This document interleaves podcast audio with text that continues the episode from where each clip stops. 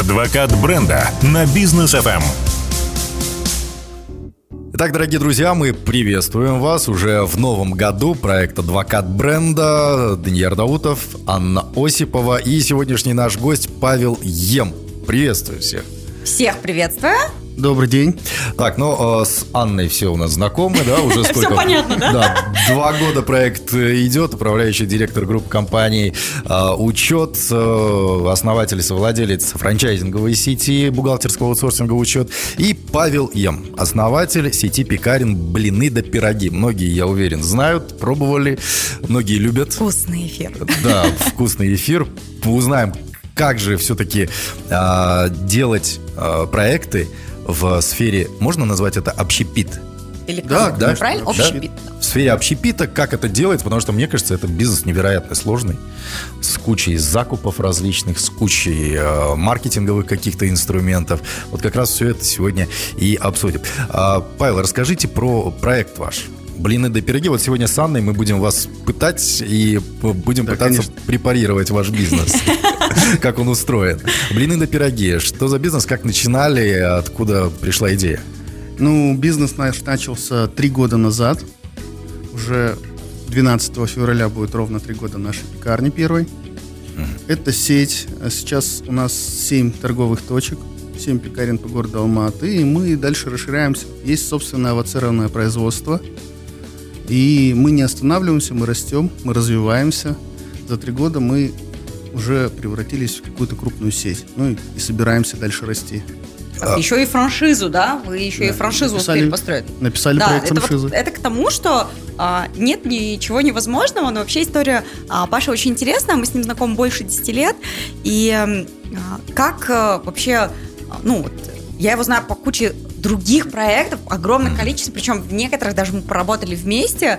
Как в итоге такое после стольких лет найма кучи разных проектов прийти в собственный бизнес? Это, кстати, из серии, что никогда не поздно начинать, и самые успешные стартапы, это, кстати, стартапы типа 40 years, да, когда тебе плюс-минус около 40, потому что ты уже с накопленным опытом, набитыми шишками приходишь к тому, что стоит построить свой бизнес, и вот тогда он правильный, осознанный, и если до этого у молодых стартапов из 10 только 2 проекта выживает, то как раз-таки у нас все наоборот. У нас из 10 8 становится бизнесом на рельсах, потому это что прям очень... это про опыт. Это про опыт и про офигенную доказанную статистику, где действительно опыт дает преимущество, и ты как раз-таки лучше начинать сейчас. Как ты пришел к этой нише, как ты ее вообще искал, потому что это ладно, я хихикала все время, говорила, у Паши, говорю, такая вкусная фамилия, он всегда должен заниматься бизнесом, только с едой связанным,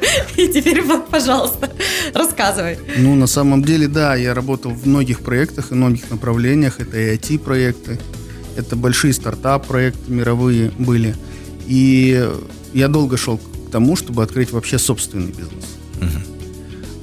И на самом деле, да, набрав какой-то определенный багаж и опыт, ты приходишь как раз-таки к 40 годам к мысли о том, что да, пора начинать что-то свое.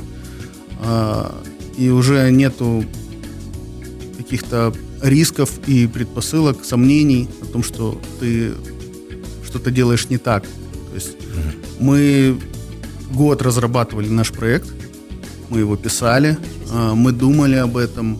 Мы смотрели на аналоги, на российские аналоги, на другие аналоги, которые существуют на рынке. И потом уже пришли к тому, что сформулировав полностью наш проект, мы начали развиваться и начали его открывать. Говорит как политик, да, общими словами? Да, действительно, мне сейчас интересно. То есть слушает нас какой-нибудь, возможно, предприниматель, который хочет диверсифицироваться как-нибудь, либо кто-нибудь, кто хочет открыть этот бизнес. Вот подготовка в течение года. Да, что это значит? Как вы подготавливались? Внутри что вы делали? Причем, да, ниша-то конкурентная. И как найти это самое УТП, оно ведь дает тебе уверенность, что ты не такой, как все. Поэтому нужно запускаться. С другой стороны... Или такой, как все. Да, с другой стороны, в моем понимании, да, блины. Вот блины, они либо вкусные, либо невкусные. Пироги. Либо вкусные, либо невкусные. А вот блины да пироги? Ну вот, их много, по сути, да. И вот здесь вот что-то уникальное придумать, я не знаю, как это возможно, либо это уже уникальный был маркетинг какой-то. Ну, на самом деле мы проехали, я говорю, по городам России, по городам Украины, смотрели на те пекарни, которые уже существуют. На рынке Казахстана тогда уже, когда мы открывались, была одна успешная франшиза, которая была продана как раз-таки России в город Алмату. И, по сути дела, это был определенно стандартный формат. Мы как раз-таки хотели привнести в само название и в наш бренд что-то новое. То есть мы создавали мультипроект. То есть как раз-таки вы говорите о блинах. Блины, да, они вкусные, они стандартно или вкусные, или невкусные. Мы хотели сделать их, конечно, домашними. Изначально вообще блины планировалось сделать в виде большого блина, в виде... донера, да, блинного с начинкой, это батырский блин. И, по сути дела, мы не собирались... Да, не собирались продавать блины на развес, будем так говорить. Но при открытии на третьем нашем посетителе, который задал вопрос, а где блины? Нормальные, вот эти вот. Ну, маленькие, в руку, которые помещаются. В тот же день мы купили простые блинные сковородки и начали их печь. Ну, и сейчас круто, да? Да, то есть все зависит от нашего потребителя, от того, от клиента нашего, то, как они хотят видеть нас. То есть, по сути дела, они нас форматируют. Слушай, а почему там блины и пироги? Почему не там блины, там, не знаю, и круассаны, или там пирожок и булочка? Ну, то есть, можно же было кучу комбинаций найти. Ты выбрала эти две. Ну, то есть, хотя в магазинах у Паши, у него продается огромное количество разной выпечки. В том числе и торты, и там круассанчики, и пирожочки, и все остальное. Я вообще опасно делал туда заходить. Вот. Ты туда зашел нормально, выкатился. Короче, выкатился. Зашел и выкатился. Вот. Ну, то есть, почему такая комбинация? Да, сейчас более 100 наименований ежедневно продаем нашей продукции. А пироги, в целом, пирогов как раз-таки на рынке Алматы не было. Они были, но они пироговые же были? Да, были пироговые, но они были неформатные. Одна была пироговая, потом... А что значит неформатная? Что-то, ну, что? Наша идея была донести пирог до потребителя на стол, чтобы он конкурировал с тем же самым тортом. То есть не покупать торт с чаем, где мясо. Да, вот именно. Да, как раз-таки на стоимость торта можно спокойно купить 3 наших пирога. Поставить на стол, и это будет... Ну да, торт десятка, здесь потрешка. Душевно, это будет и вкусно, и сытно, и сладко. Но вы сейчас развились уже в большую серьезную сеть. Да, все верно. Как происходило это развитие? То есть, на что основной упор вы делали? Это маркетинг, это производство, это открытие новых точек побольше и везде. То есть, что основной инструмент у вас было? Ну, основной инструмент, опять же, наш потребитель. Мы идем от локации, от потребителя. Маркетинг работает всегда, конечно. У нас есть соцсети, у нас есть маркетинговый инструмент, который постоянно работает. Но в целом мы выбираем спальные районы. И мы четко понимаем, что нужно развиваться, да, то есть нужно расти. В формате одной мини-пекарни на данный момент на рынке выжить будет очень тяжело. То есть и здесь... Экономия от масштаба? Да, четкая экономия от масштаба. Слушай, а вот решил заниматься еще и производством. Ну, то есть, почему не продолжать тот формат, который был? Почему нужно было пойти и...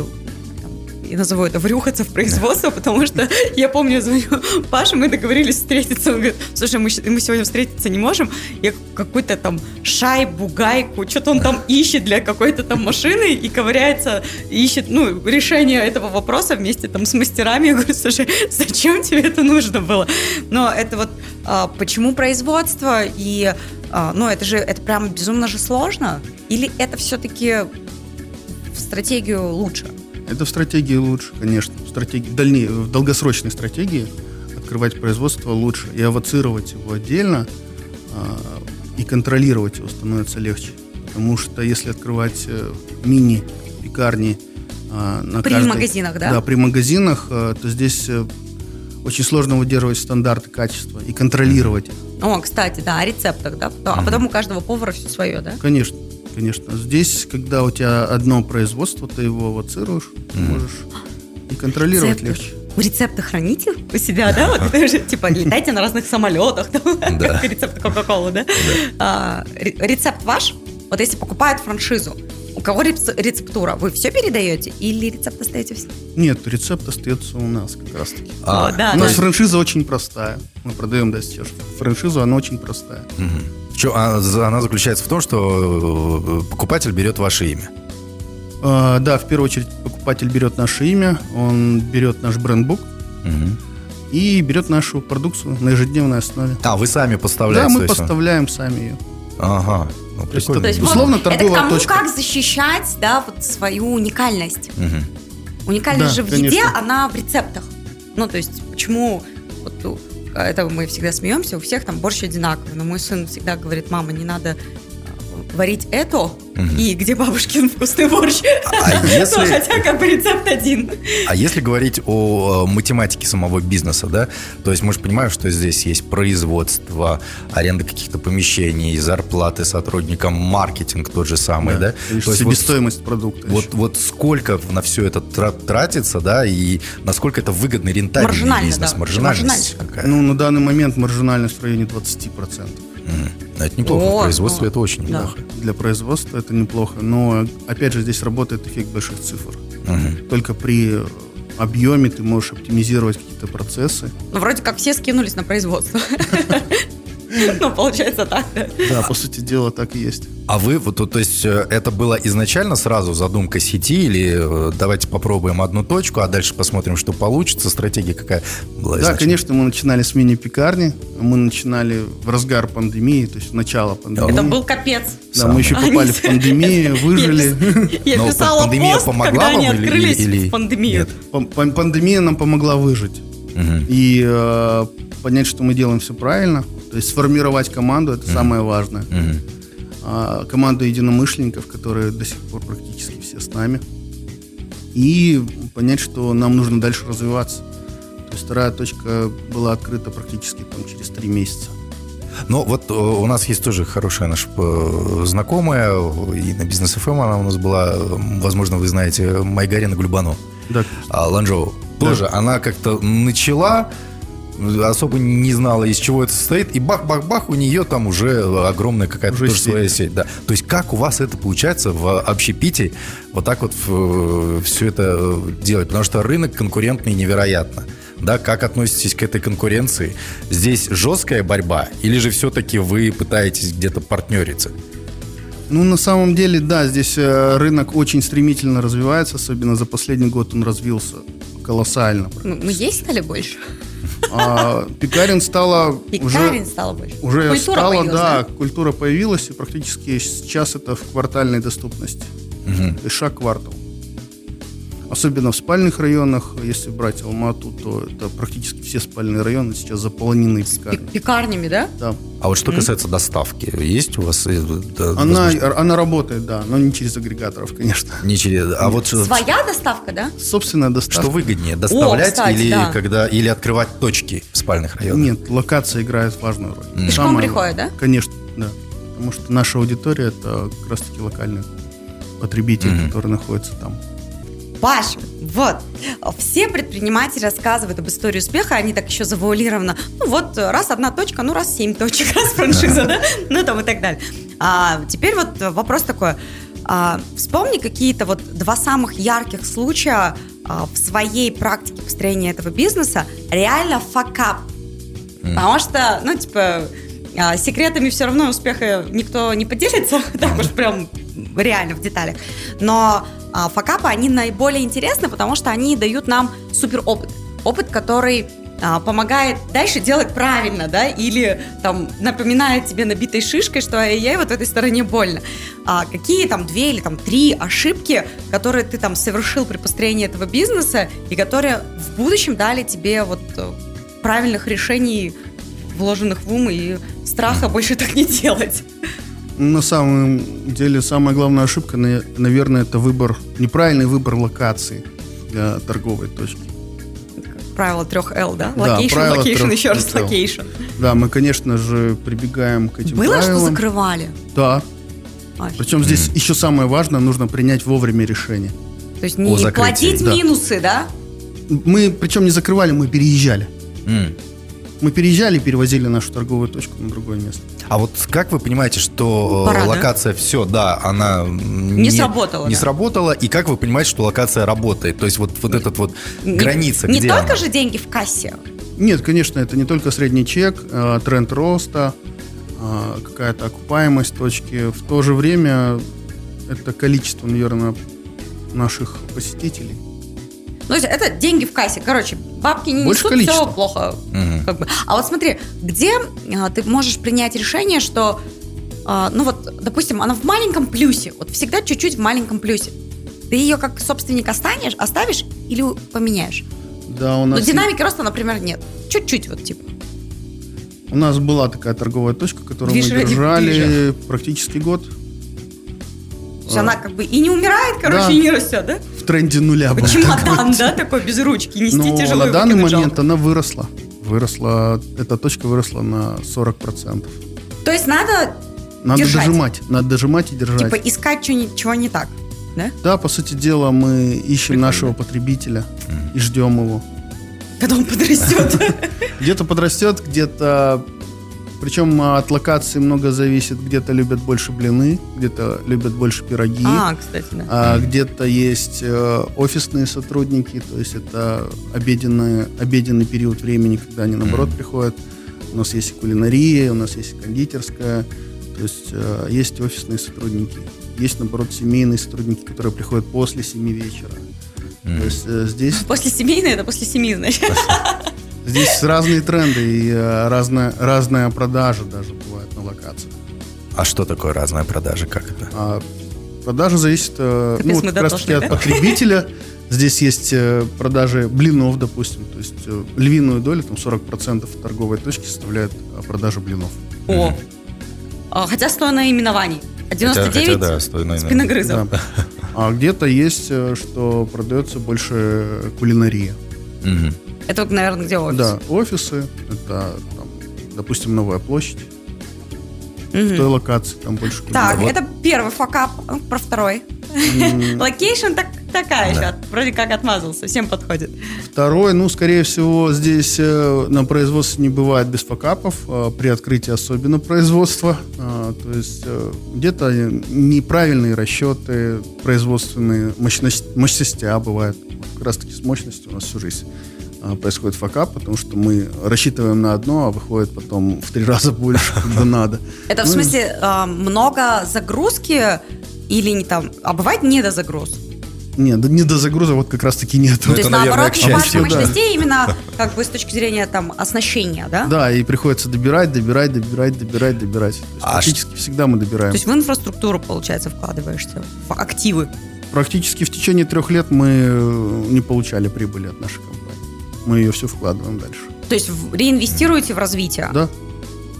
А что касается дальнейшего развития, да, то есть сейчас у вас уже сеть, у вас там франшиза есть, вы франшизу это продаете. Но мы же смотрим, например, очень хорошо киргизы заходят со своей продукцией к нам сюда, в Казахстан. Конечно. Есть ли мысли и как это делать, уже выходить на другие рынки? В целом, когда мы задумались о франшизе, я четко начал понимать, что нужно строить коробочный бизнес, чтобы его можно было развернуть практически на любой локации.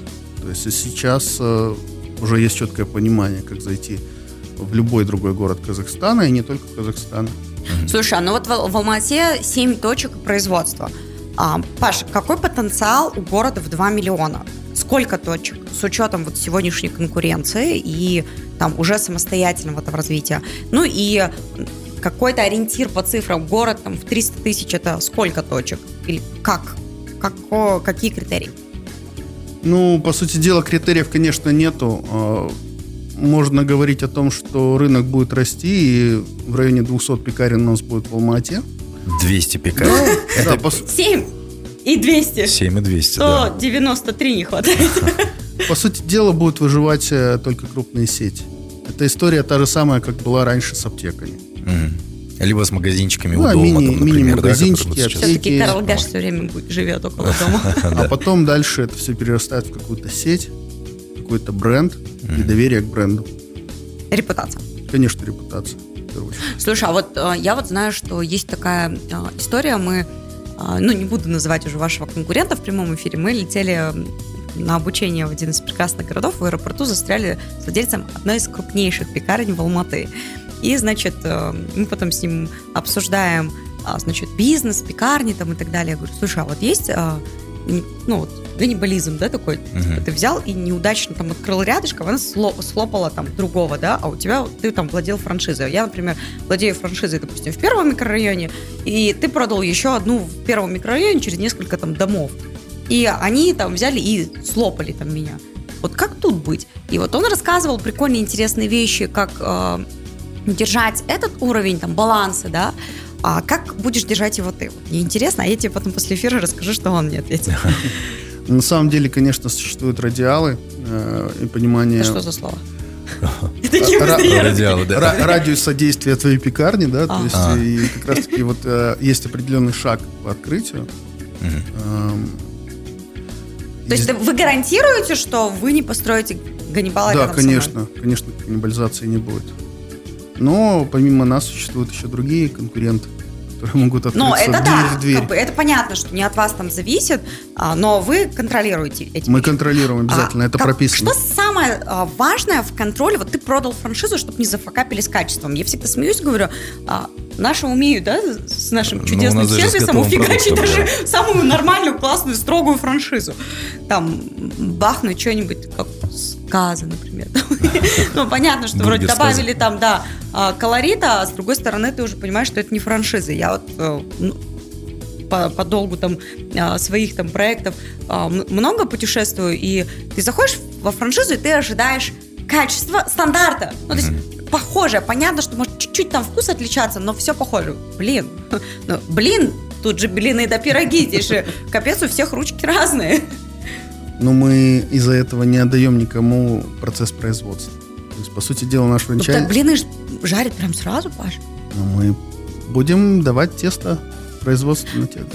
С производства типа будет... Типа из серии тесто. А жарить уже каждый да, может, жарить, да? По сути дела, процесс жарки тоже, конечно, нужно контролировать, в том числе. Да. Но, в общем, это, короче, вы прям закваску туда привезете? Да. Да? Слушайте, но... Готово, живое тесто. О, подожди-ка, так это говорит о том, что у тебя в каждом городе производство должно быть. Ты же не будешь с Алматы возить в Талдыкурган, правильно? Да, конечно.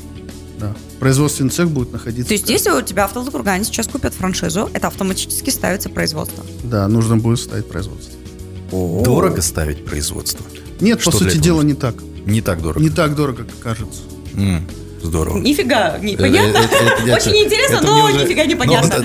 Это предел цифры какой-то. О какой сумме примерно? То есть, если мы говорим о помещении, и об оборудовании... Да, то есть, когда одна точка или две, наверное, это не очень выгодно. Ну, для производства нужно порядка $100,000 минимум. Это одну пекарню сделать? Ну, в смысле, одно производство? Одно большое производство. Вот, производство может обслуживать до 15 торговых точек.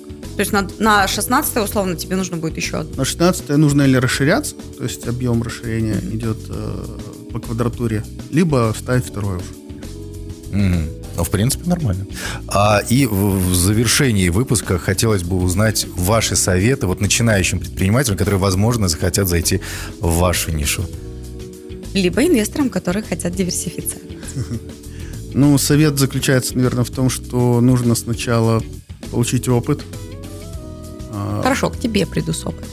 Да, приду. Я должна любить пироги? Да, конечно, любить нужно свое дело.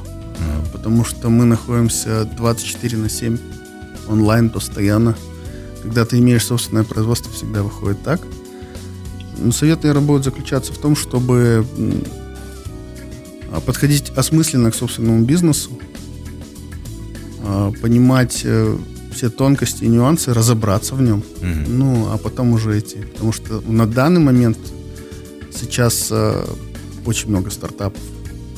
Как Аня сказала, они выживают 20%. А вот если франшиза, что я, какие требования ко мне как к франчайзи? Ну, то есть у меня тоже там есть эгегей список требований, да, такой райдер.